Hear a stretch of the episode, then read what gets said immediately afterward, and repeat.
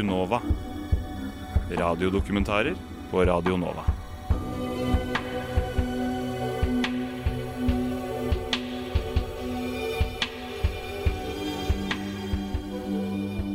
Jones Industrial average passed the 13,000 mark. Another milestone for the market 14,000 on the Record-breaking kickoff to the fourth quarter as the Dow Jones Industrial Average closes at a new all time record high.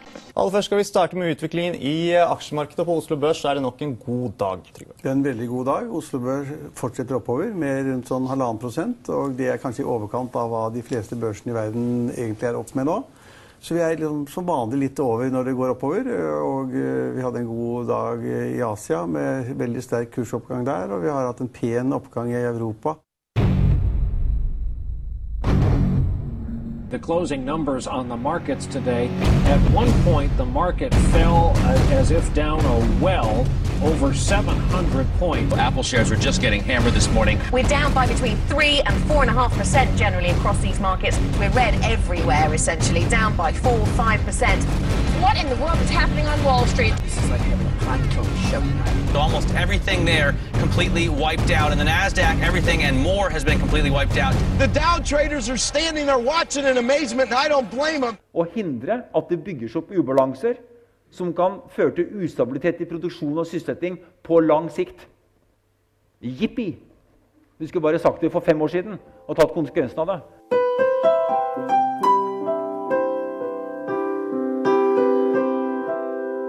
Det lovende land. En radiodokumentar av Knut Erik Vold. I 2008 kollapsa verdensmarkedet. Når slike økonomiske kriser oppstår, er det alltid de nederst på samfunnets påle som lider for det. Krisetider er folkevandringstider. See the USA in your Chevrolet. America is asking you to call. Drive your Chevrolet through the USA.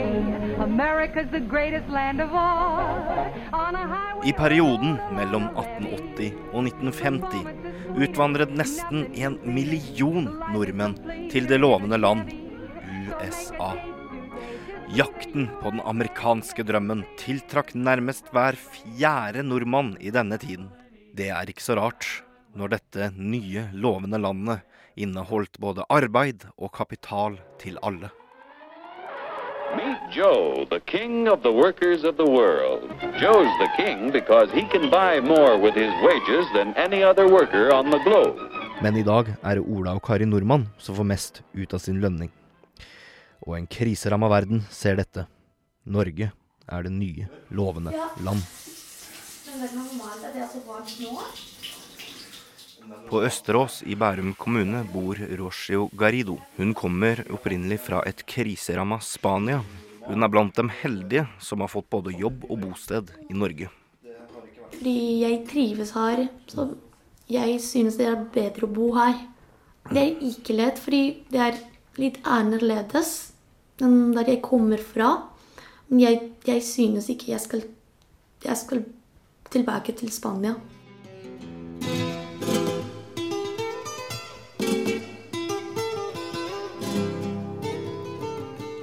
Rocio kommer fra et land i økonomisk ruin. Mer enn hver fjerde spanjol står i dag uten arbeid. Og enda verre er det for de aller yngste. Spania opererer i dag med en ungdomsledighet på nærmere 55% Den spanske flammen har aldri varmet så lite. Uh, nå begynte folk å ha problemer fordi alle begynte å bli kastet ut fra leiligheter og sånne ting. Så nå har folk ikke noe sted å bo. Så det er litt tøft. Fordi folk bor i gata. Folk som pleier å ha en jobb, nå har de ikke det lenge. Så de må bo i gata. Det er hele familier med barn, med små barn. Så kan de, har de ikke mulighet til å gå på skole, til å, til å ha utdanning. Så det er ikke noen muligheter. Mm. Men du har jo jobba i Spania mm -hmm. som sykepleier. Ja. Eh, Hvordan var det? Mm, det var ikke lett, fordi jeg som sykepleier måtte jobbe mange timer hver dag. F.eks. da jeg jobba på sykehus i Madrid, måtte jeg jobbe i ti, mellom 10 og 12 timer. Og jeg tjente nesten ingenting. Så det var, det var ikke nok for å overleve. Men åssen var din situasjon i Spania? Altså, Hvordan var det for deg å bo og leve der på en så lav lønn? Det var ikke lett. Det var ikke lett, fordi det var en av de beste jobber man kan få i Spania. Jobb som legen eller, lege eller sykepleier. Men uansett Man tjener nesten ingenting, som jeg sa før. Så det var ganske tøft. Det var ganske tøft. Fordi man blir sliten i slutten av dagen. Men uansett, man må jobbe neste dag. Og så man blir sliten og sliten og sliten. Og det er ikke bra. Fordi som sykepleier må man jobbe med mennesker. Så det kan bli farlig.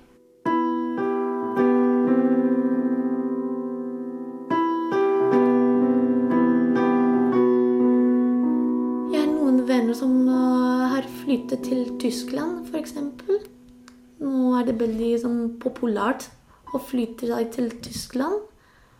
Ja, men jeg gikk til Norge, fordi de tror at norsk språk er vanskelig å lære. Så jeg kjenner ikke noen som har lyst til å flytte hit. Mm. Så det er kun språk det går på? altså? Jeg tror det. Mm. Jeg tror det. Og på grunn av været også. Fordi alle syns at det er veldig kaldt i Norge og veldig mørkt og veldig annerledes.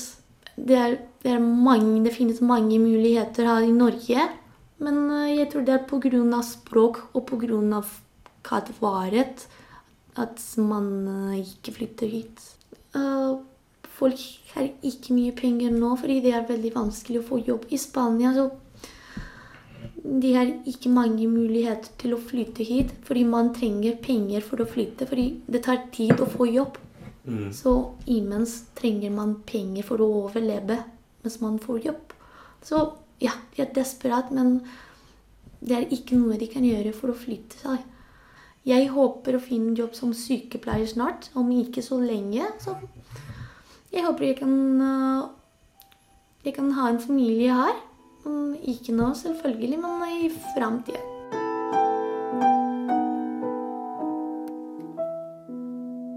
Til sammen med Norge er det Tyskland som opplever en enorm tilstrømming av mennesker. Tyskland opplever en enorm økonomisk oppsving, og har i dag den laveste arbeidsledigheten i EU-området.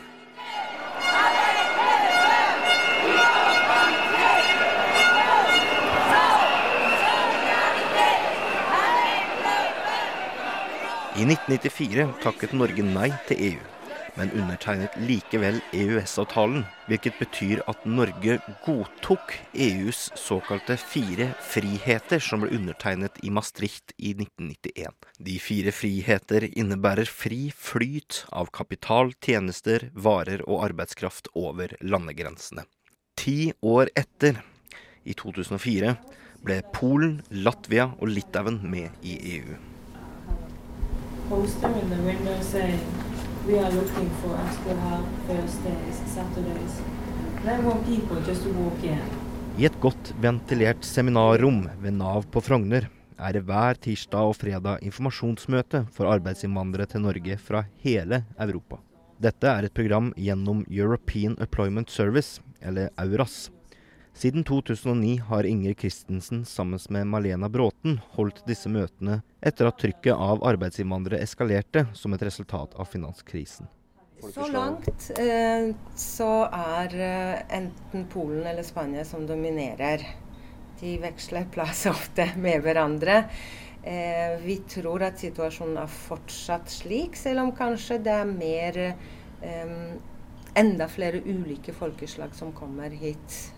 En mer enda mindre homogen gruppe enn tidligere. Vi har sett spesielt Portugal, Spania og Italia. Spania er den største blant de tre. Vi har sett lite til Hellas, og det overrasket oss veldig mye.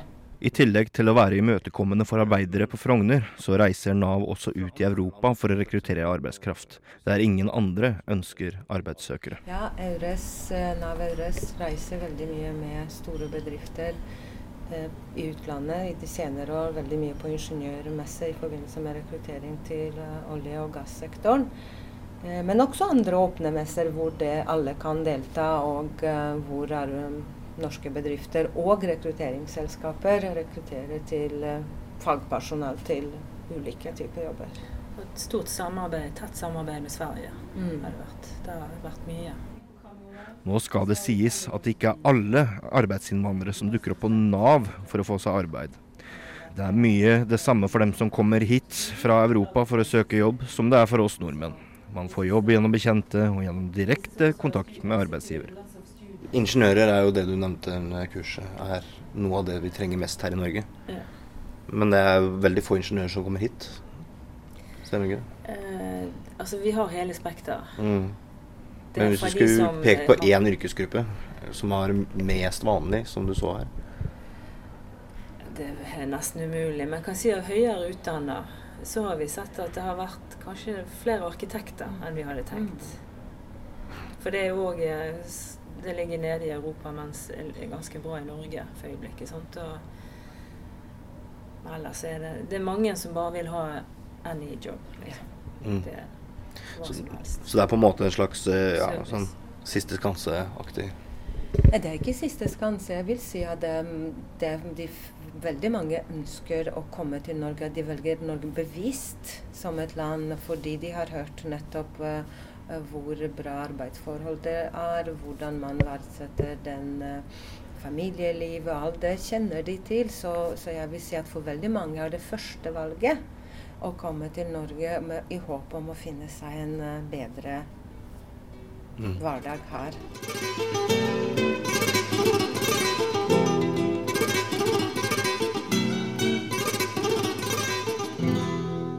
Og får man status som et lovende land full av muligheter, så spres ordet med vinden, og historiene begynner å fortelles. Som den ene mannen fra Spania som dukket opp på dette møtet, som hadde blitt fortalt om at det var bare å stå på et gatehjørne et tilfeldig sted i Oslo, så ville noen komme og tilby deg jobb. Det høres jo ut som at en del folk kommer med historier som kan minne om en slags Altså den amerikanske drømmaktige historier om at man står på gatehjørnet i Norge og plutselig så har man jobb. Det Ja, det kan hende noen har den forestillingen, men det er noe som vi òg jobber aktivt med når vi er ute på messer og forteller at det er ikke sånn enkelt. Det er det visse yrkesgrupper vi ser etter spesielt. Sånn at vi, vi, vi prøver òg å, å realitetsorientere hele veien. Mm. Men ja, jeg tror alltid du vil finne noen Vi kan ikke, vi kan med hånd på hjertet si at det har vært folk her som trodde, liksom nettopp som du sier, at her har jeg kommet og her får jeg jobb i løpet av en dag, og blir skuffet og må dra tilbake. Mm. Ja, vi ser det av og til å komme med en forestilling om at når de kommer hit, så gir jeg de en jobb i Mm. hånda. Mm. Og det er klart, de blir skuffa. Mm. Det-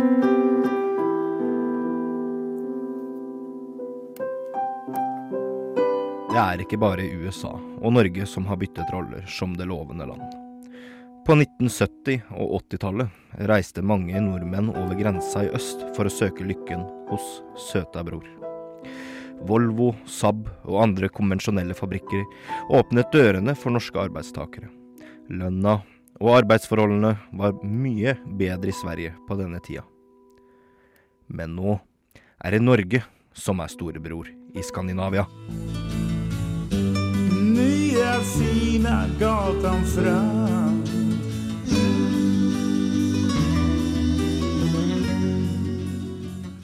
Partysvensker er blitt desperate svensker. Med 25% ungdomsledighet topper Sverige statistikken i Nord-Europa. En rekke tiltak for å få unge ut i arbeid har vært foreslått og gjennomført i Sverige, med lite hell. Men svensker gir ikke opp, og de har en tendens til å overraske oss i Norge med sine tiltak. Ja, det vi gjør, det er altså at vi gir dem en, eh, en bra introduksjon. alltså eh, två månaders eh, typ information om Norge, Norges arbetsmarknaden, eh, kontakter med myndigheterna i Norge, skatter vidare. Du får bra start när det gäller kännedom om sin egen kommun Söderhamn. De, får, de blir ambassadörer för Söderhamn också. Så de får information om Söderhamn, historien, eh, attraktiva saker i Söderhamn. Samtidigt de får eh, de sista fyra veckorna en, en form av skapande anställning via kommunen. Så att de får eh, fickpengar när de åker til till Norge de fyra första veckorna. Där de möts av en eh, person på plats, de har boende eh, under fyra veckor. Meningen då att eh, under den tiden, de här fyra veckorna i Norge, de själva ska kunna söka arbete, få ett jobb och samtidigt hitta boende. Nordøst i Sverige ligger Søderhavn.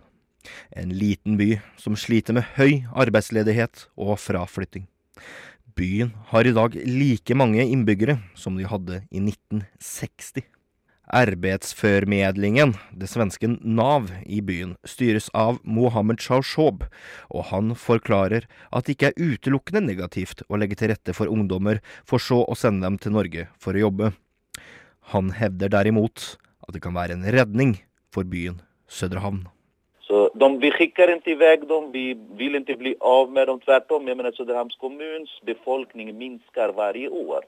Och meningen det är alltså att inte vi ska avfolka Söderhamn, tvärtom. De, när de, de här ungdomarna åker till Norge och skaffar sig erfarenhet, eh, referenser, de kan komma starkare och konkurrera om de få jobben som finns i Sverige på ett annat sätt än vad de gjorde innan de åkte till Norge. In på arbetsmarknaden, får eh, bra erfarenheter, bra med pengar och så komma tillbaka starkare. Vissa av de här ungdomarna har faktiskt finansierat sin egen sin eh, vidare studier här, startet startat eget företag, kommit med kapital där man kunde ha som, som eh, försörjning ett tag innan man har fått ett jobb till exempel. Det är en investering för Söderhamn.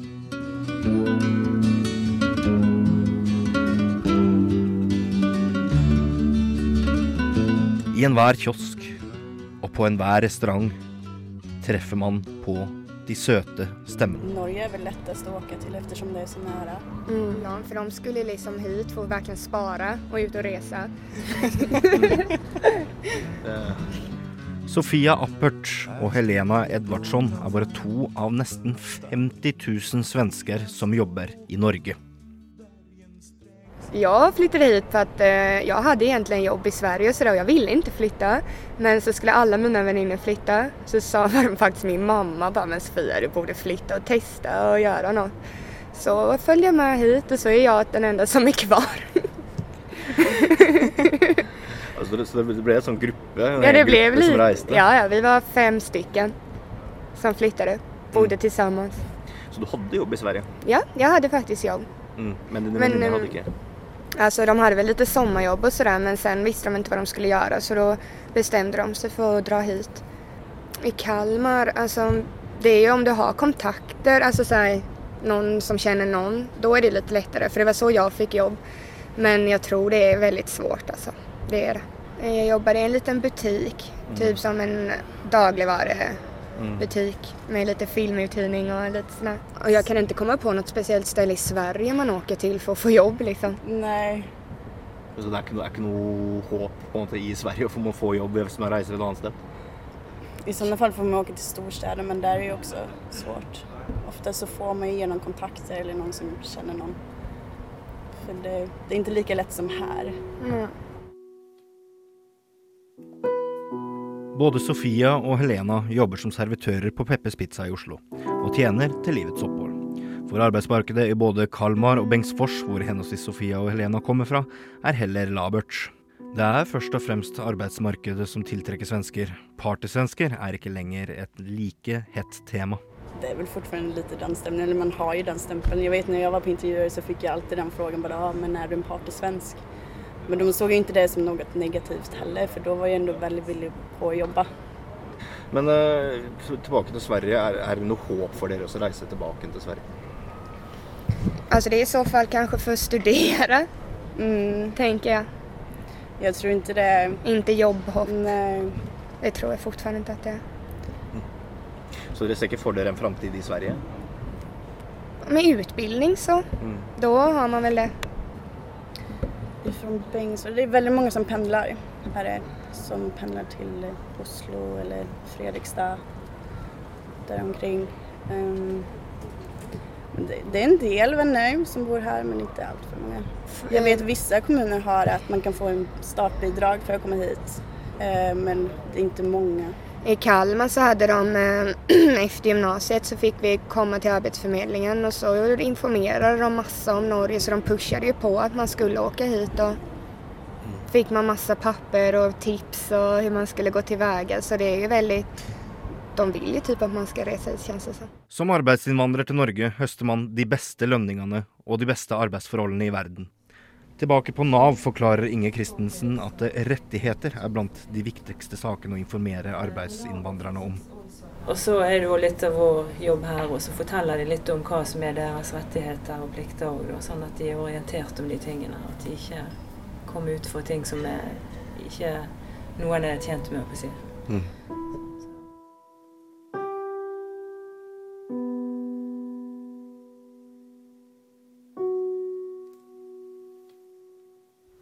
Jeg, jeg tror jeg kan bli lykkelig i Norge.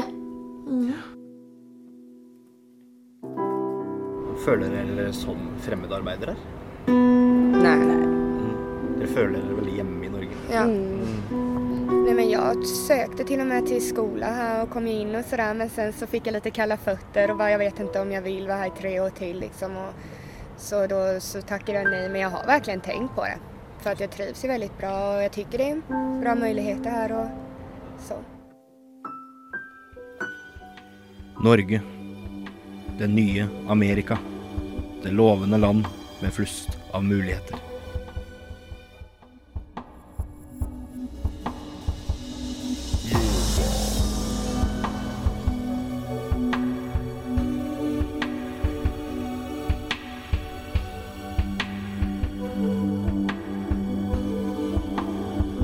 Doku Nova. Radiodokumentarer på Radio Nova.